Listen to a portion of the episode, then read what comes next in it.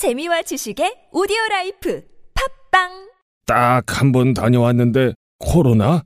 불법 다단계, 방문 판매 홍보관이나 체험관을 통한 산발적 집단 감염이 계속되고 있습니다. 코로나19가 고령층에게 특히 더 치명적인 거 아시죠?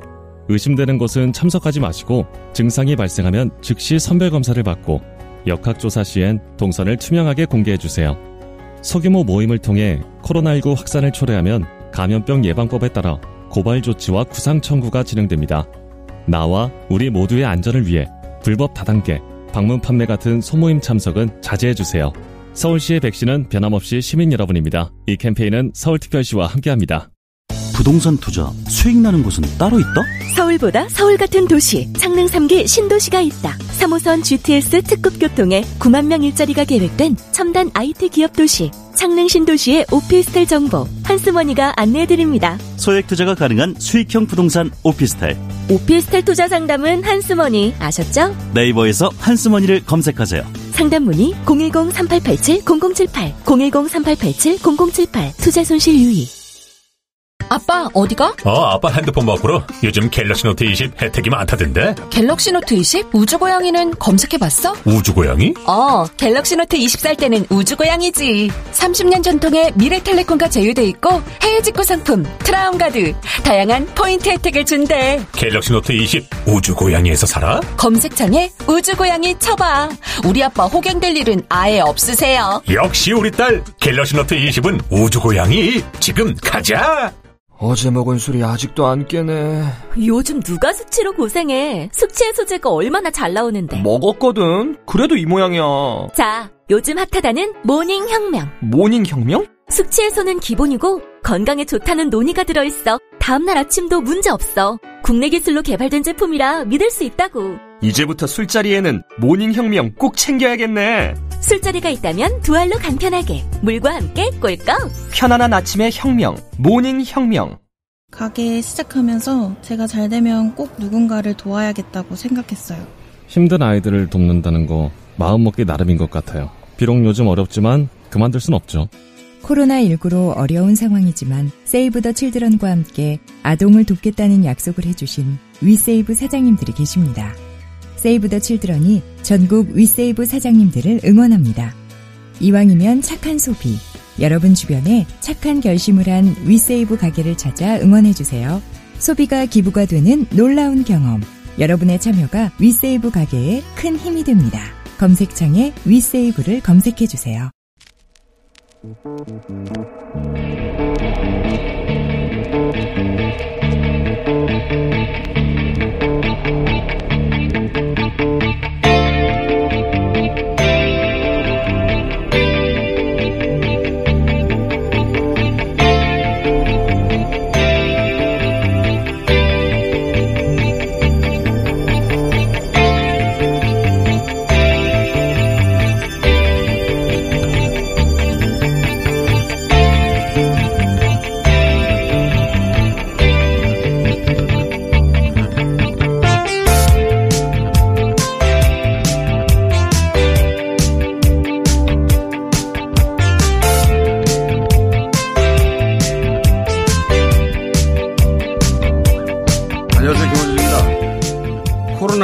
위험성 무시하다 주저앉은 일본, 브라질 그리고 대만을 보라.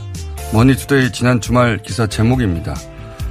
코로나 세계적 재확산 국면에서 리더십과 국가 방역에 대한 신뢰가 성패를 저- 결정하는데 일본은 아베 총리의 리더십 부재가 원인이고 브라질 역시 보우소나루 대통령의 책임이 큰 반면 대만은 차이 총통의 외부 유입 통제와 차- 처벌 정책으로 방역에 성공하고 있다는 내용입니다. 기사는 대만이 대중국 수출 의존도가 30%임에도 중국인 입국을 금지해 방역에 성공했다고 평가하나 이는 사실과 다릅니다.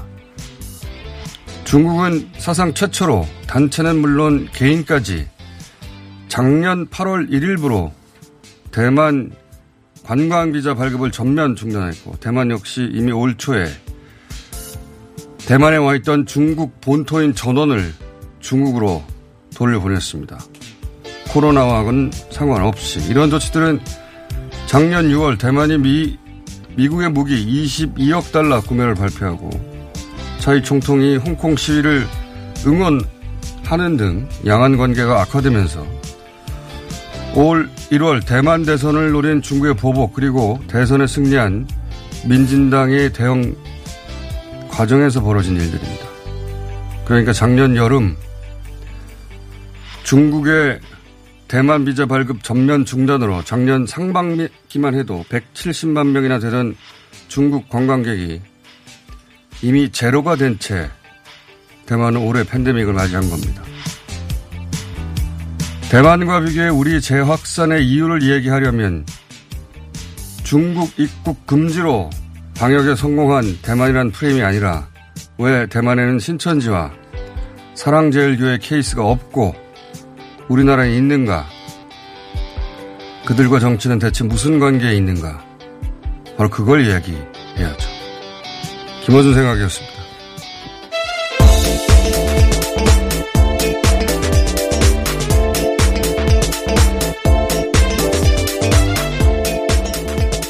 TBS의 비밀입니다. 예. 이 시국이 정말 보통이 아니라는 걸 알 수 있는 게 유튜브로 보시면 저희 스튜디오에 예.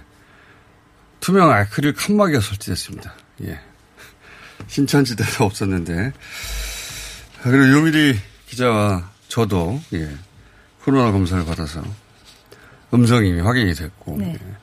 다들 난립니다 검사 받느라고 그런데 이제 이 재확산 얘기를 하면서 자꾸 다른 이유를 끌고 오, 는 경우가 많아요.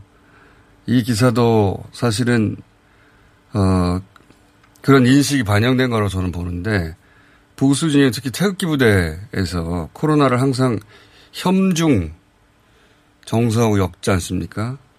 지금도 우한 코로나라고 태극기 부대에서는 부르는데 이렇게 부르는 건 일본의 극우하고 우리 태극기 부대만 전 세계에서 그렇게 불러요. 근데 어, 여기서 하는 이야기가 항상 중국 입국 금지, 입국 금지 안에서 퍼졌다. 대만은 입국 금지해서 성공했다. 이 얘기 아직도 기본 레퍼토리거든요. 일간지도 이걸 기정사실로 끌고 오면 안 된다. 어, 그래서 다시 한번 짚는 건데 이거 사실이 아니에요. 대만은 중국과 중국이 이제 대만을 하나의 국가로 보기 때문에 관광을 굉장히 많이 갑니다. 작년 상반기만 해도 170만 명 갔다고 하는데 근데 대만이 이제 미중 갈등 양상 속에서 미국 무기를 22억 달러어치 구매한다고 6월 달에 작년에 발표를 했어요. 그리고 홍콩시 한참일 때 홍콩 어, 지지 선언하고 중국의 신비를 건드리니까 어, 민주당이죠. 민주당의 차이 총통이 이제 반중파에 해당되는데 차이 총통을 올해 1월에 있던 대선에서 어, 떨어뜨리려고 한 거죠. 그래서 대만의 경제를 어렵게 만들려고. 그러면서 단체 개인 비자 발급을 전면 중단해서 이거는 사상 최초예요. 대만과 중국의 관계에서. 그 작년 8월 1일 날 중단한 겁니다. 그리고 대만은 대선이 끝나자마자 대만에 체류 중이었던 복수 비자로 왔던 사람은 이미 발급돼서 대만에 체류를 하고 있었던 사람이 있었겠죠. 국소소라도. 그 사람까지 전부 다 중국으로 출국을 시켜버립니다. 그러니까 대만은 전 세계에서 유일하게 중국인 관광객 제로인 상태를 이미 작년에 맞이한 겁니다. 그 상태에서 코로나 팬데믹을 맞이한 거예요. 세계에서 굉장히 예외적인 상황이죠. 네. 이미 이 일이 벌어지기 전에 서로 단절돼 있었어요. 그러다 보니 지금과 같은, 그러니까 만약에 그렇지 않았더라면 지금과는 대만의 양상은 상당히 달랐을 것이다. 대만이 방역 조치를 잘하는 건 사실이고 거의 우리와 거의 유사한 구조입니다. 대만과 우리의 대처가 다른 점이 거의 없어요. 기본적으로. 근데 크게 달랐던 점은 대만이 아주 불리한 상황이었을 수도 있는데 예를 들어서 작년 상반기만큼의 인원이 그 좁은 나라에서 돌아왔다고 생각하십시오. 170만 명, 200만 명이. 그 사람이 이미 작년 여름부터 그 사람들이 없는 상황에서 맞이했다는 거예요. 그러니까 자꾸 다른 걸 끌고 와가지고 지금의 방역을 어, 이야기하면 안 됩니다.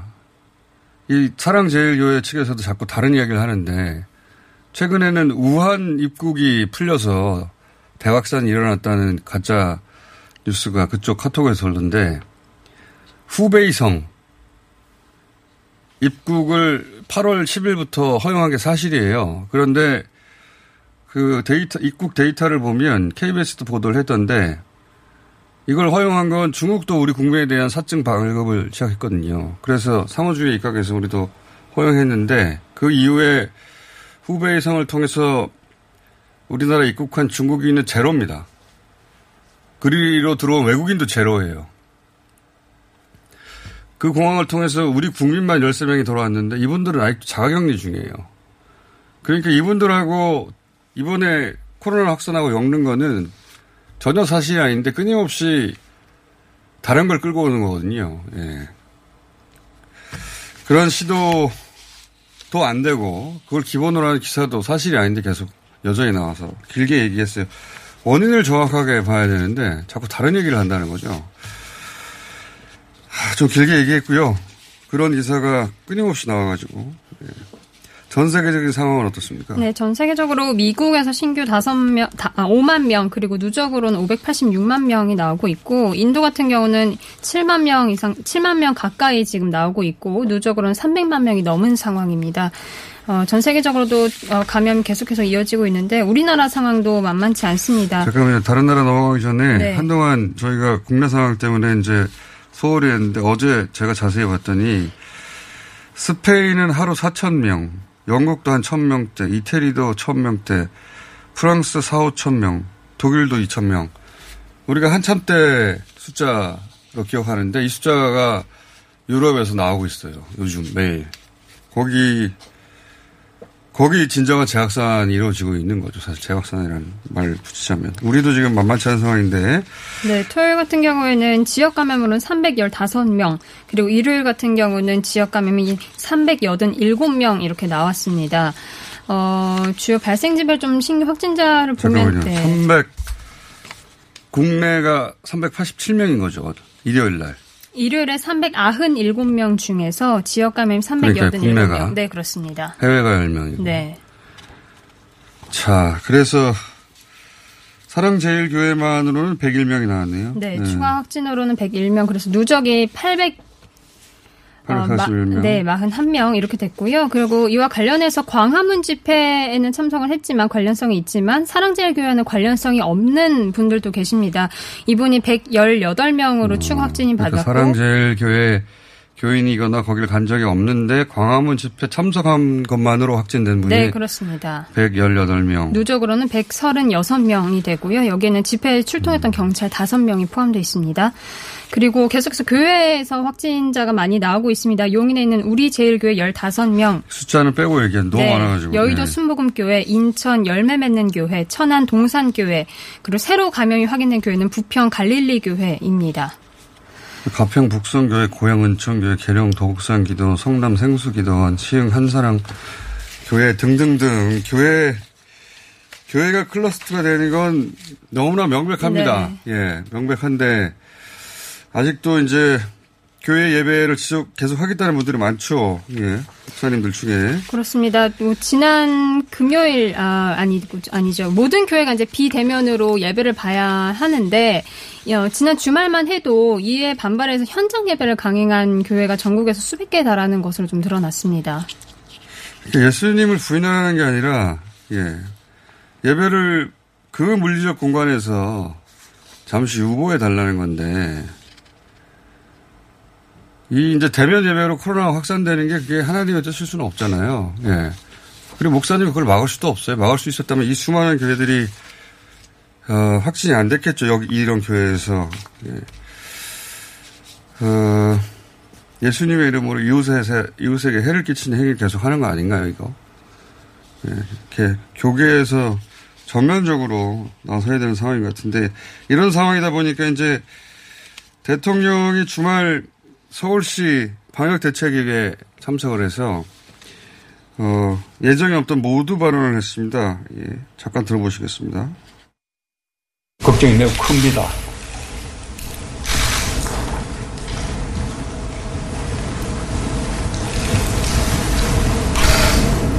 코로나19가 우리나라에 들어온 이후에 최대의 위기라고 말할 수 있을 것 같습니다. 신속한 역학조사와 방역 조치를 방해하는 일들이 아주 조직적으로 일부에서 행해주고 있습니다. 만약에 역학조사나 방역 조치를 방해하는 일들이 있다면 단호하게 법적 대응을 하고 필요할 경우에는 현행법 체포라든지 구속영장을 청구한다든지 이렇게 엄정한 법 집행을 보여주기 바랍니다.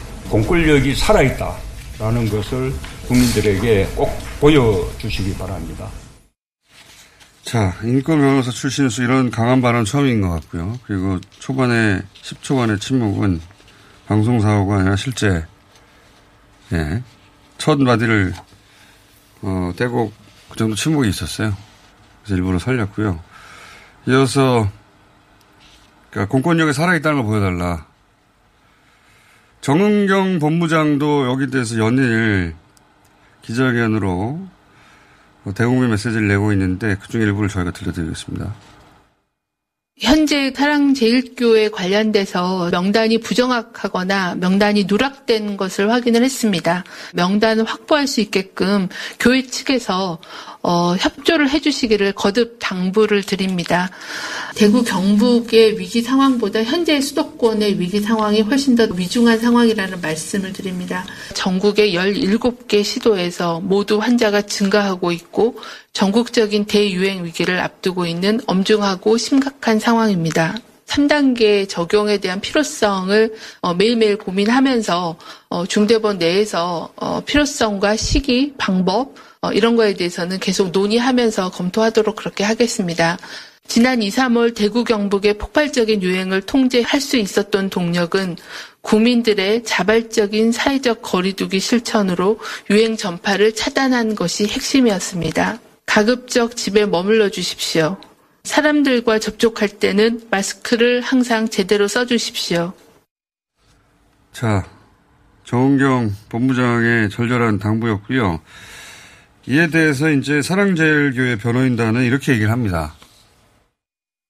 정부가 하는 것은 기만질이고 조작질이고 거짓 발표이고 거짓 선동이고 거짓 협박입니다.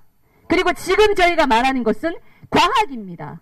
우리 변호인단은 자유 대한민국에서 정부에 의해서 이런 극악무도한 불법이 자행되고 있다는 사실에 개탄하지 않을 수 없으며 검찰은 즉각 수사하여 정세균과 서정협을 구속할 것을 요구한다. 네. 정세균 총리를 구속하라는 거예요. 예. 다 거짓말하고 있기 때문에 어, 입장이 이렇다 보니까 여전히 사랑 제일교회에서 확진된 분들 혹은 위험 어, 성이 있다고 통보받고 자가격리 통보받은 분들이 하루에 서너 명씩 저희가 네. 초반에 뭐 도망간 분들 몇 분에 대해서 얘기했는데 지금도 하루 평균 서너 명이 사랑제일교회 관련 확진자 중에서 자가격리를 위반하신 분입니다. 지금까지 20여 건이 네. 자가격리를 위반하고 있다. 이런 메시지를 내고 있기 때문에 이분들은 믿지 않는 거예요. 그러다 보니까 자가격리를 통보를 받아도 이탈한답니다. 네. 네. 누적이 20여 건이다. 지금의 입법만으로는 이게 부족한 거 아닌가.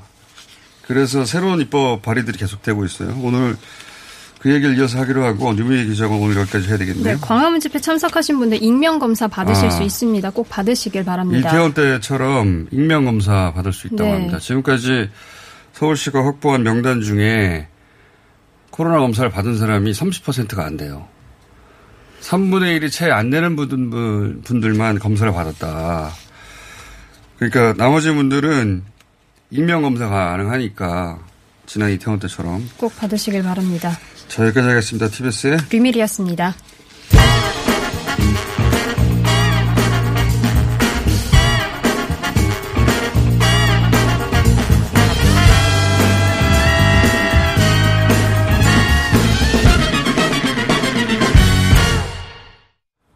자, 코로나 재확산 관련해서 보다 강력한 법안이 필요하다 해서 여러 법안들이 나오고 있는데요.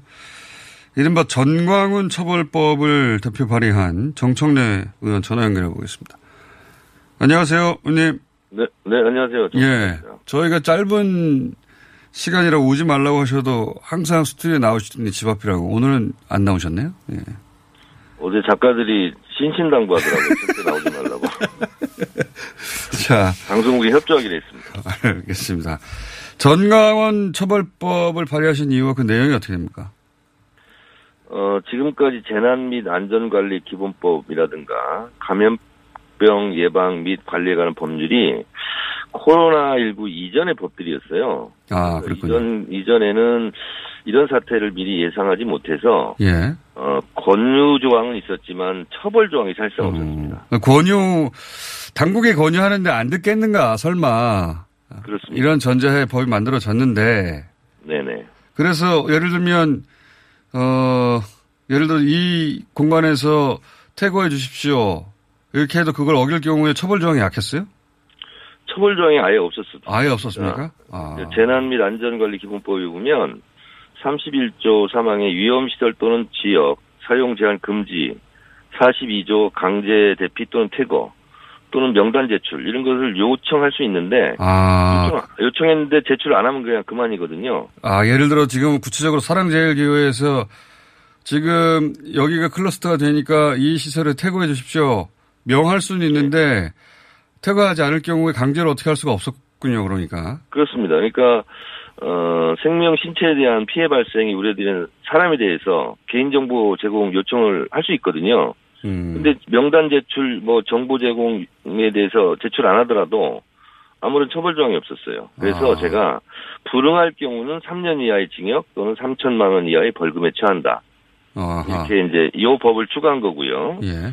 그리고 이원욱 의원이나 오영환 의원 같은 경우는 감염병 예방법인데 예. 역학조사를 방해하거나 집합행위 금지 조치 등을 위반할 때 처벌 조항이 없었어요. 아, 역시 마찬가지로. 예, 이런, 이런 경우도 그래서 5년 이하 음. 5천만 원 이하의 벌금에 처한다. 이런 처벌 조항을 이번에 넣은 겁니다.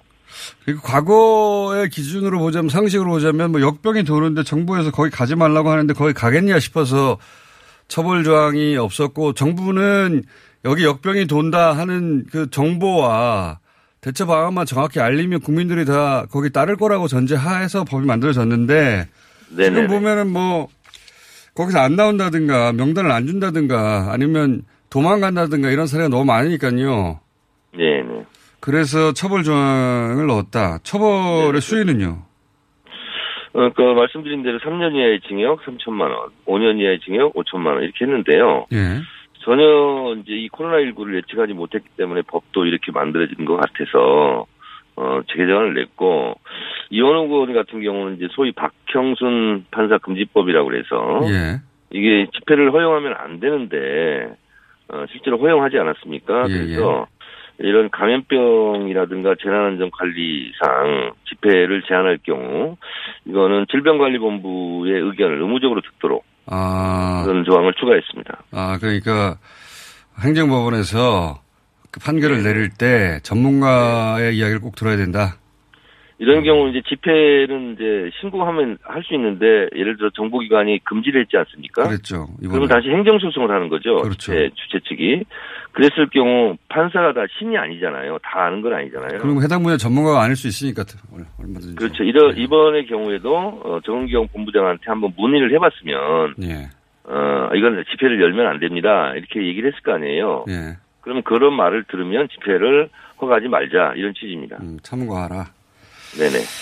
근데 이제 이게 만들어 이제 이번 발의가 됐고 통과가 돼야지 예, 발효가 돼야 되는데 그래서 이게 이거는 이제 시- 하급을 다투는 문제이기 때문에 네. 이번 정기국회에서 반드시 통과가 돼야 될 것 같습니다. 그래서 예상되는 통과 시기는 언제입니까? 올해 안에 이것은 반드시 해야 되겠죠. 올해는 너무 멉니다 네네. 지금. 더 빨리는 안 그래서- 됩니까? 어, 더 빨리 하도록 하겠습니다. 더 빨리 하도록 하겠습니다. 네네. 법안이 지금 어디 계류되어 있나 저희가 주기적으로 체크해 보겠습니다. 오늘 말씀 감사합니다. 네, 고맙습니다. 네. 소위 정광훈 처벌법을 대표 발의한 정청래 의원이었습니다. 오빠 아셨어요? 코어업이 면역력에도 좋은 거. 세상에. 그래서 코업이 또 완판됐구나. 코어업은 정상적인 면역 기능에 필요한 아연 그리고 페루산 마카에 멀티비타민까지 들어있잖아요. 언니도 알죠? 알지. 하루 900원도 안 되는데 다 챙겨주잖아. 역시 재구매하는 이유가 있어. 면역력과 활력을 한 번에 완판 기념 통큰 이벤트는 계속됩니다. 검색창에 코어업 검색해주세요. 긁지 말고 뿌리세요 글루타셀 아직도 무작정 긁고 계신가요? 땀이 나고 민감해지면 신속한 피부 진정이 필요합니다. 이럴 때 긁지 말고 글루타셀을 뿌려보세요. 인터넷 검색창에서 리얼한 후기를 확인하시고 특허받은 글루타셀 스프레이를 만나보세요. 전국에 있는 글루타셀 취급 약국에서 구매하실 수 있습니다. 긁지 말고 뿌리세요 글루타셀 홍대리, 오늘 차 안 가지고 왔네? 음, 서울시 승용차 마일리지로 갈아탔거든. 승용차 마일리지? 서울시에서 자동차 운행 거리를 줄이면 포인트를 주는데 현금처럼 써도 되고 영화 보거나 책도 사고 자동차세 같은 세금 내는 데도 사용할 수 있다고. 오, 운행 거리를 줄인 만큼 돈이 되는 거네. 김대리도 얼른 가입해. 2020년 7월 9일부터 서울시 승용차 유일제 혜택이 종료되고 승용차 마일리지 제도로 운영됩니다. 미세먼지와 온실가스도 줄이고 혜택도 받는 서울시 승용차 마일리지에 많은 참여 바랍니다. 자세한 사항은 120 다산 콜센터로 문의하세요. 이 캠페인은 서울특별시가 함께합니다. 팟캐스트 청취자가 업어 키워주신 대장사랑. 벌써 출시된 지 5년이래요. 우리 몸을 위해서 대장도 사랑해야 하지만 유산균을 사랑하고 싶을 땐 유산균 사랑. 효소를 사랑하고 싶을 땐 효소 사랑. 다이어트를 사랑할 땐 듀이어트. 유산균 사랑, 효소 사랑, 듀이어트.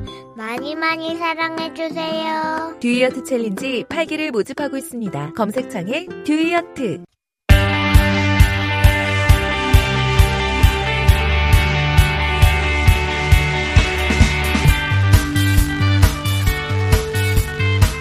정부는 코로나 재확산으로 사회적 거리두기를 2단계에서 3단계로 격상하는 방안을 매일 고민하고 있다고 합니다.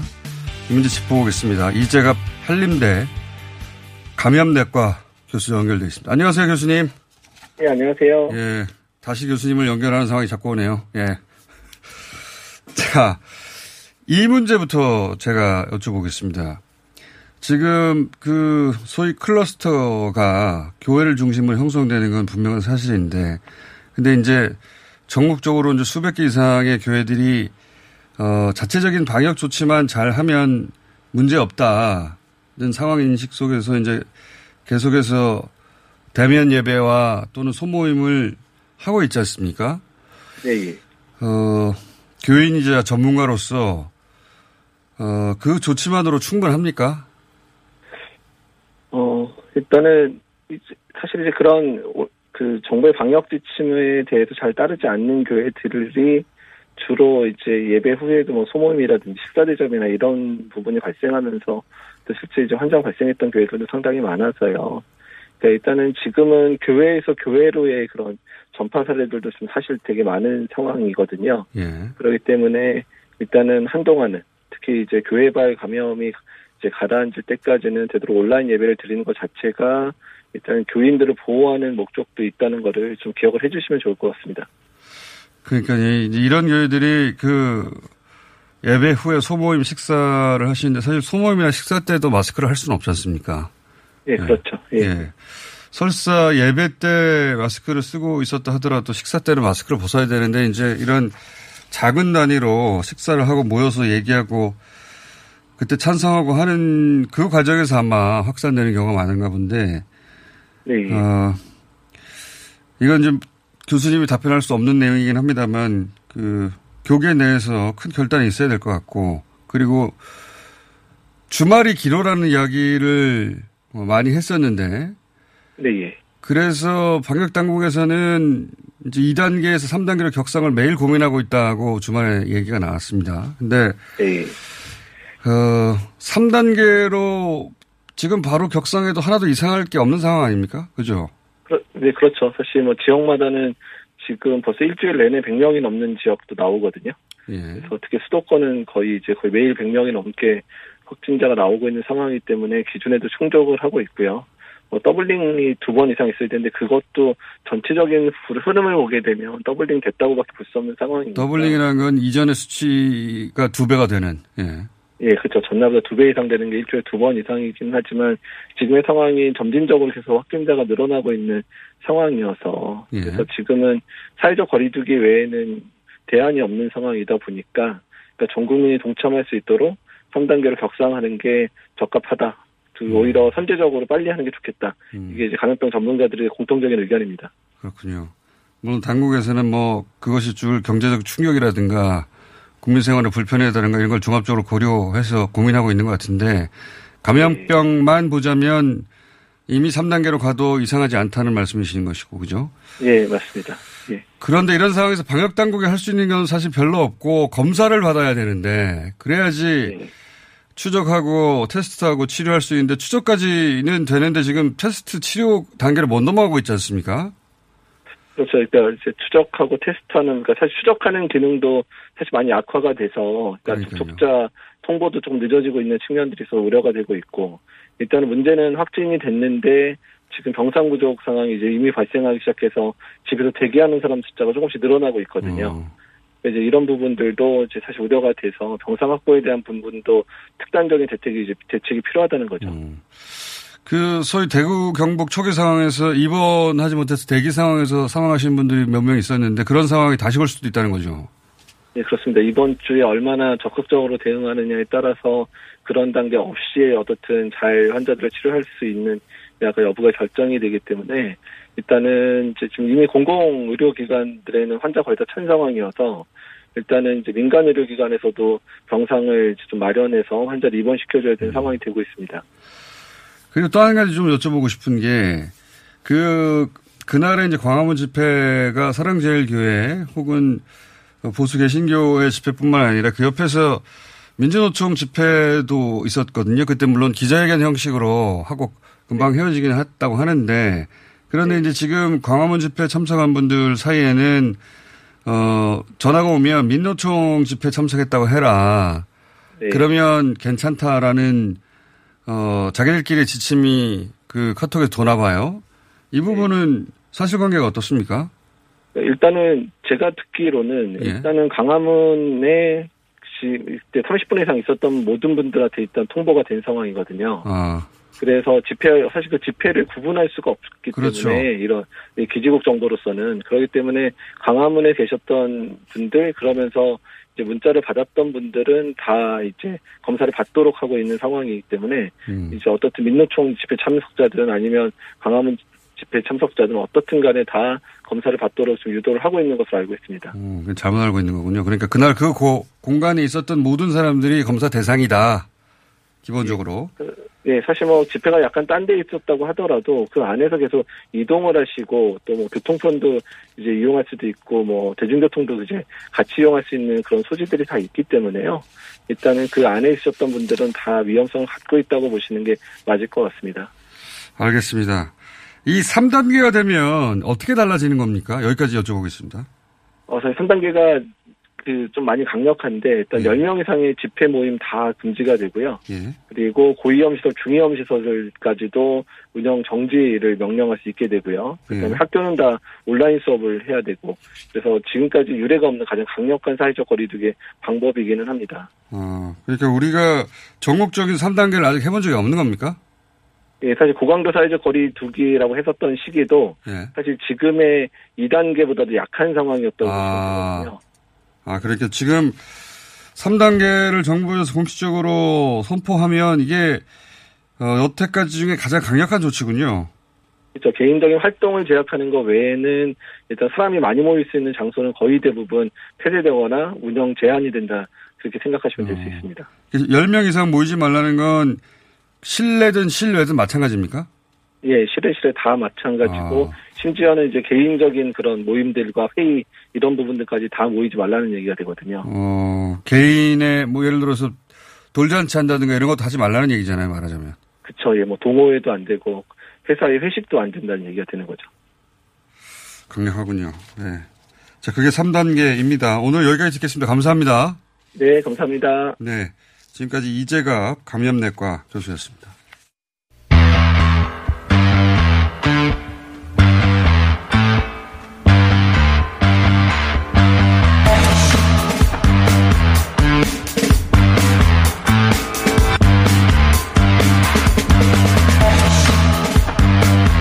자, 코로나 상황이 심각한 가운데 지난주에 눈길을 끄는 어, 북한 관련 소식 하나 있었습니다. 어, 북 한의 김여정 제1부부장이 김정은 위원장의 권한을 나눠서 위임 통치를 하고 있다. 이런 보도가 크게 있었죠. 이 상황 어떤 상황인지 짚어보겠습니다. 평화통일자문회의 정세현 수석 부의장 오랜만에 나오셨습니다. 안녕하십니까? 예, 안녕하십니까? 예. 요새 코로나 검사 받으셨어요? 네. 예. 요즘 다들 코로나 검사를 광화문에 가지 않더라도 받으셔가지고. 예, 확실하게 하고 살아야지. 저도 사실 받긴 받았습니다. 유밀 기자도 받았고. 다들 그냥, 어, 광화문에 안 가신 분들도 다 받고 있는데. 음. 자, 위임 통치라는 단어가 북한에서, 어, 북한 관련해서 튀어나와가지고 굉장히 북한 관련해서는 생소한 단어인데 이게 어떤 의미로 해석해야 되는 겁니까? 그 어떤 단어의 개념은 사실은 사전에 쓰여 있는 것보다는 훨씬 더 다양하게 사람들이 머릿속에 그렇죠. 놓고 있습니다. 그 위임 통치하면 어 김정은 위원장이 지금 어 현실적으로 통치를 못 하고 있나 아, 이런 글쎄, 그, 예. 그렇게 받아들이는 사람도 있고, 예. 소위 그 상하의 그 권한 위임, 예. 횡적인 권한 위임은 어떻게 보면 이제 뒤로 물러앉는 거지만, 그러니까요. 상하의 그 권한 배분 이거를 또 위임이라고 생각하는 사람도 있죠. 네. 근데 이제 쓴 그 국정원에서 이제 그런 용어를 쓸 때 그 단어가 가져 단어가 사람마다 다르게 해석될 수 있다는 걸 별로 생각하지 않고 네. 아마 상하에 김정은 위원장과 뭐 김여정 또는 김여정 혼자만이 아니에요. 박봉주, 그다음에 또 최부일 예. 군대 쪽은 이런 식으로 그 권한을 좀 나눠주고 최종 결정권은 계속 김정은이 행사하는 아. 것을 에, 그걸 다른 어떻게 표현하느냐 긴 설명보다는 그냥 위임이라고 쓰면은 되지 않겠는가라고 생각했더니 그걸 가지고 무슨 김정은 위원장이 건강에 나쁘다. 네. 뭐 김여정이 사실상 후계자가 됐다는 식으로 해석을 하면서 심지어 그걸 가지고 어, 국정원장이 정치인 출신이다 보니까 또 국내 정치에 개입하려고 그런다는 식으로 해석을 하는데 그런 건 아니죠. 그런 건 아니라 그러면은 아랫사람들한테 일부 권한을 그러면 요거는 어 너에게 정결권을 줄게. 그렇죠. 하지만 최종 사인은 이제 그 그러니까 김정은 위원장이 일을 시켜 보니까 예. 김여정도 대남 대외 그 부문에서 그런 데를 야무지게 잘 하더라 일을. 어. 또 경제는 역시 총리를 오래 했던 박봉주 당 부위원장한테 맡기니까 그잘 돌아가더라. 어. 또 조직 그 군정 지도부로 새로 지금 어, 생긴 어, 새로 생긴 군정 지도부라는 게 있는데 거기에 최부일 부장도 과거에 총정치국에서 하던 일을 어, 하면서 군대 그 조직 관리라든지 인사 문제 같은 것을 잘 관리를 하더라. 그러면 일단 거기 맡기고 최종적으로 음. 어, 그 결정은 내가 하겠다. 그걸 그런 식으로 해석을 해가지고. 아, 그 거꾸로 통치 체제가 안정돼 있다. 그렇죠. 거꾸로 이제 정반대로들 해석을 했네요. 국내 언론에서. 그렇죠. 네. 그러니까, 그러니까 김정은 위원장이 본인의 그 통치 권력이 확고하고 시스템이 잘 돌아가니까 그러면 일부는 너희들이 정결까지 정결권을 가지고 잘 해봐. 이런 의미로. 네, 그렇죠. 네. 어. 그러니까 아버지 김정일 위원장 때는 당도 필요 없고 네. 소위 군대만 믿을 수 있다 해가지고 선군 정치를 표방하고 국방위원회 위원장이라는 자리를 새로 만들어 가지고 예. 만기 칠남을 했는데 그 세월이 지난 뒤에 김정은 위원장이 집권하고 나서 보니까 역시 당 중심으로 가야 되겠다. 음. 아, 그래서 이제 군대 힘을 빼는 중입니다. 아, 그렇습니까? 군대 힘을 아. 빼는 중이고 그 직, 직함도 국무위원장 아니에요. 예. 국방위원장이 아니라. 국방위, 국방위원장이 아니라 국무위원장이고 내년 초에 지금 당대회를 열기로 결정을 했는데 지난 19일 날 발표를 했죠. 근데 거기 그 결정서를 보니까 의제가 지금 이렇게 나와 있어요. 당 중앙위원회 사업 총합하고 당, 아, 그 중앙검사위원회 사업 총합하고 이거는 이제 지나가는 것을 쭉 정리하고 앞으로 새로운 정책 방향을 제시하는 거지만 세 번째가 조금 눈여겨볼 만해요. 세 번째 당 규약 개정에 대해서 네 번째가 당 중앙 지도기관 선거. 그러니까 아마도 지금 이번에 전원회의에서 뭐 대남 대회는 김여정한테 그다음에 경제는 박봉주한테 군대는 뭐 최부일한테 그리고 핵과 전 어, 미사일은 리병철한테 이렇게 나눠주고 최종 결정권은 계속 자기가 틀어주고 있겠다는 식으로 아, 군대에 힘을 아. 뺐다는 건 이전에는 어, 김정일 위원장이 국방을 바로 쥐고 있었는데 그 국방도 큰 네 개 분야의 하나로 이제 격화된 거군요, 말하자면. 그렇죠. 이제 군의 아. 군의 군의 군의 그 실질적으로 군복을 입은 군의 최고 그, 그 높은 사람이 북한 전체에서 남바 2였었어요. 예. 근데 이제 그걸 변화시킨 거죠. n분의 1로 바꿔놨다. 그렇죠. 아. 그러니까 n분의, n분의 1 정도로 바꿔놓은 거죠, 지금. 아, 그렇군요. 그거를 그 내년 초에는 당 규약에다가 정식으로 반영하지 않겠는가. 당, 내년에 당 대회를 한다는 건 이게 혹시 어, 미국 대선 이후로 잡았다. 1월로 잡았던 점에서 이제 대선까지 대선 결과까지 지켜보고 예. 어, 새로운 정책 방향을 음. 발표하겠다는 거죠. 그러니까 이번에 당 중앙회 전원회의에서 어, 금년 말에 끝나게 돼 있었던 국가 경제 발전 5개년 전략이 사실상 실패했다는 걸 인정을 했습니다. 아, 그랬습니까? 예, 이, 이유는 이거예요. 국제 정세라고 핑계를 대지만 결국은 이제 제재 문제 때문에. 예. 또 하나 지금 코로나 때문에 1월 29일 날 국경을 폐쇄했단 말이에요. 작년 1월에 폐쇄했죠, 이미. 예. 금년. 아, 금년, 참, 금년 1월에. 금년 예. 1월 19일 날 예. 어, 폐쇄를 했는데 국경을 폐쇄하다 보니까 거기 국경이라는 게 어디 있어요? 중국하고 중국, 북한 예. 사이의 국경인데 그동안에 그 조정 국경을 통해서 여러 가지 그, 그 생활 물자들이 야미 비슷하게도 조달이 됐었는데 예. 일체 막히니까 소위 북한 주민들의 생활이 굉장히 어려워졌어요. 그렇겠죠, 당연히. 예, 예. 그, 이제 바로 그, 그 코로나 때문에 그런 거죠. 코로나 때문에 그런 겁니다. 예. 그 다음에 또 하나는 이제, 에, 우리도 지금 피해를 많이 봤지만은 수해. 아, 수해도 있었죠, 참. 같은 비가 내려도 우리는 복구 능력이 빵빵한 데 비해서 저쪽은 복구 능력이 고약합니다.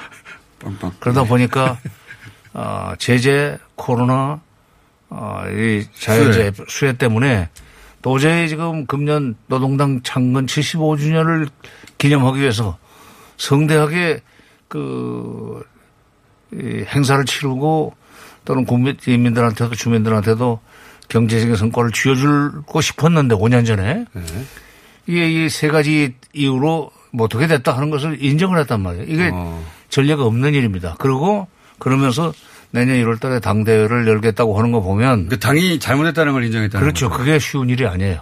어. 그야말로 북한에서는 수령의 무 오류성이라는 게 있습니다. 예, 수령께서 결정하신 건 모두가 다 옳고 틀림이 없다.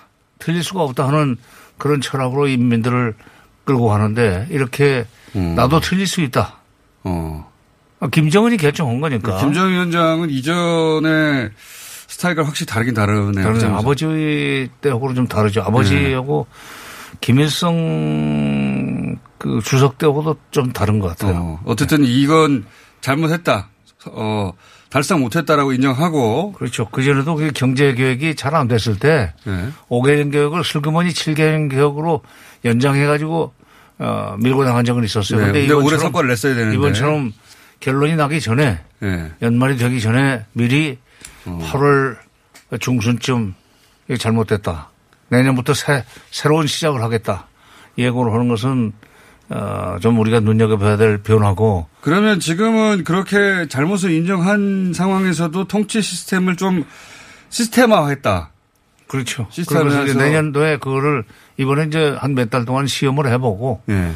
내년도 당 대회가 열리면 예, 미국의 대선 결과까지 지켜보고 열릴 테니까 아마도 취임식 이후가 될 겁니다. 그러면 1월 중순 이후가 될 텐데 그때 가서는 대외 정책 방향도 분명히 하지만은 대내 경제 에, 운영 방식도 그러니까 국가 경제 발전 5개년 전략을 그냥 한 몇 년 연장할 것인지 새로운 판을 짤 것인지 그건 이제 결정을 해야 되는데 그거를 시험하기 위해서도 일단 부문별로 책임을 좀 어, 넘겨주고 그다음에 일을 열심히 하도록 독려하고 그 최종 결정권은 계속 김정은 위원장이 행사하고. 아까 그 눈여겨봐야 된다고 하는 규약을 바꾼다고 하는 데모 그건 뭘 의미하는 겁니까? 아, 당 규약을 바꾸려면은 자리를 새로 만들어야 돼요. 당 규약 개정에는 예. 지금과 같이 당 위원장 밑에 이제 뭐 정치국이 있고 그것도 뭐 정무국이 있고 중앙위원회 뭐 이렇게 에, 기구들이 많이 있지만 거기에서 그 부책임자들을 갖다가 공식적으로 당 규약에다 박을 것이냐 말 것이냐 하는 문제가 있습니다. 그러면 북한 내부 엘리트층의 권력 이동이 일어나는 겁니까? 그렇죠. 그, 그 주목해 봐야 된다는 거죠. 예, 예.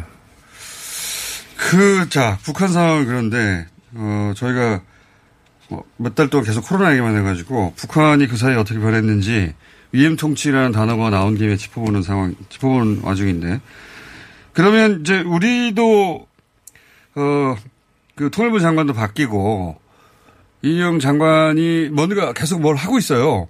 주목을 지금 코로나 때문에 못 받고 있어서 그런데 그 부위원장님 보시기에 어떻습니까? 지금 예, 그러니까 저는 지금 이인영 장관이 들어서 가지고 워킹그룹의 범위 밖에서 할 수 있는 어, 일은 어, 적극적으로 찾아서 일을 하겠다고 해가지고 이미 지금 몇 개 시작을 했습니다. 예. 그래서 제가 그걸 이인영 장관 면전에서도 그랬어요. 그 작은 물줄기를 자꾸 열어나가라. 어. 작은 물줄기가 모이면은 강이 되고 그 강이 이제 물이 더 불어나면은 거기에 남북 관계 개선에 큰 별을 띄울 수 있으니까 그렇게 예, 좀 돌아가더라도 작은 물줄기 정책을 계속하는 것이 좋겠다라고 이제 얘기를 했었는데 했는데 지금 이제 그거는 그거고 지금 미국 북한이 내년 초에 당대회를 열어서 네. 대내외 정책 그다음에 대남 정책의 방향을 전부 지금 새로 지금 세팅을 할 것 같아요. 어, 그렇겠죠. 근데 이건 어느 방향으로 갈지는 지금 이렇게 예, 전혀 예상할 수 없는 건 아닙니다. 아, 그래요? 어느 예, 정도 미- 예상이 가능합니까? 미국의 지금 그 선거 판세가 아마도 바이든이 되는 걸로 어 지금 굳어지는 것 같은데. 그건 아직 모릅니다. 그건 모르죠. 모릅니다. 예. 또 갑자기 또 코로나 19 백신이 트럼프 그 집권 중에 개발이 돼서 성공했다 하면 또 분위기 바뀔 수 있지만 어쨌건 어 북한도 트럼프가 계속 집권하는 경우와 바이든이 집권하는 경우 이거 경우에 따라서 이- 그렇겠죠. 이들이 대북 정책이 어떻게 바뀔 것인지, 예. 전개될 것인지 시뮬레이션 하고 있을 예, 거예요. 크게 갈라지겠죠. 예. 예. 또 경제는 그러면 어떻게 할 것이냐. 미국의 대북, 대북 제, 저 압박과 제재는 계속된다고 봐야 되는데 네. 이럴 경우에 코로나 상황이 에, 어느 정도 좀 그 잦아들면 문제가 좀 해결 국면으로 어, 소강 국면으로 넘어가면은 중국과의 관계를 다시 열고 남한과의 관계도 열어야만 되지 않겠는가 하는 고민을 지금 허리라고 봅니다. 어. 예. 그래서 우리로서는 북한이 갈 수 있는 내년 초에 당대회에서 결정할 수 있는 여러 가지 정책적 대안들에 대한 사전 시뮬레이션을 통해서 예. 어, 그 우리가 트- 기다리고 있다가 꼭 시나리오별로 이제 어, 대응 시나리오를 마련해야 된다. 마- 마련을 지금 한, 한 4개월, 3개월, 예. 3개월 반은 남았으니까 바로 그걸 해야 되고 통일부에서 지금 하고 있는 작은 물줄기 정책 뭐 방역 물자를 보낸다든지 예. 예, 또 수요 그 취약계층을 상대로 도와주기 위한 인도적 지원, 예. 이 물자 반출을 승인한다든지 하는 작은 물줄기 정책은 계속 해 나가면서 내년 그렇게 다 보면은 내년 1월 당대 이후에 에, 본격적으로 그야말로 김- 문재인 정부의 임기 만년이 되지만 본격적으로 통일부가 존재감 있게 것이다. 존재감 있게 어. 남북 관계를 소위 그 견인해 나갈 수 있는 찬스는 오리라고 생각합니다. 그러니까 미리 준비를 해야 돼요. 그러니까 평창 올림픽 직전하고 비슷한 상황인 거네요, 그러면. 그렇죠. 그 평창 올림픽 직전에 여러 가지 어, 양쪽의 시나리오가 있다가 올림픽을 기점으로 확 바뀐 것처럼 지금도 그런 시점이 1월에 올 것이다. 그래서 지금 그러니까 미리 준비를 할 필요가 있습니다. 그걸 준비할 필요가 있어서 오늘 굳이 나오신 거군요. 그리고 위임 통치라는 건 김정은 위원장이 힘이 빠진 게 아니라 오히려 자신감이 생긴 것이다. 그렇죠. 그래서 어, 통치 시스템을 더 체계적으로 한 것이지 뒤로 물러났다든가 건강이 이상하다든가 이거 아무 음, 상관 없다. 알겠습니다. 그래서 지금 이 시점에 꼭 짚어봐야 되다 싶어서 나오셨습니다. 짚어봐야 되겠다고 싶어서. 정세현 수석 부의장이었습니다. 감사합니다. 예, 감사합니다.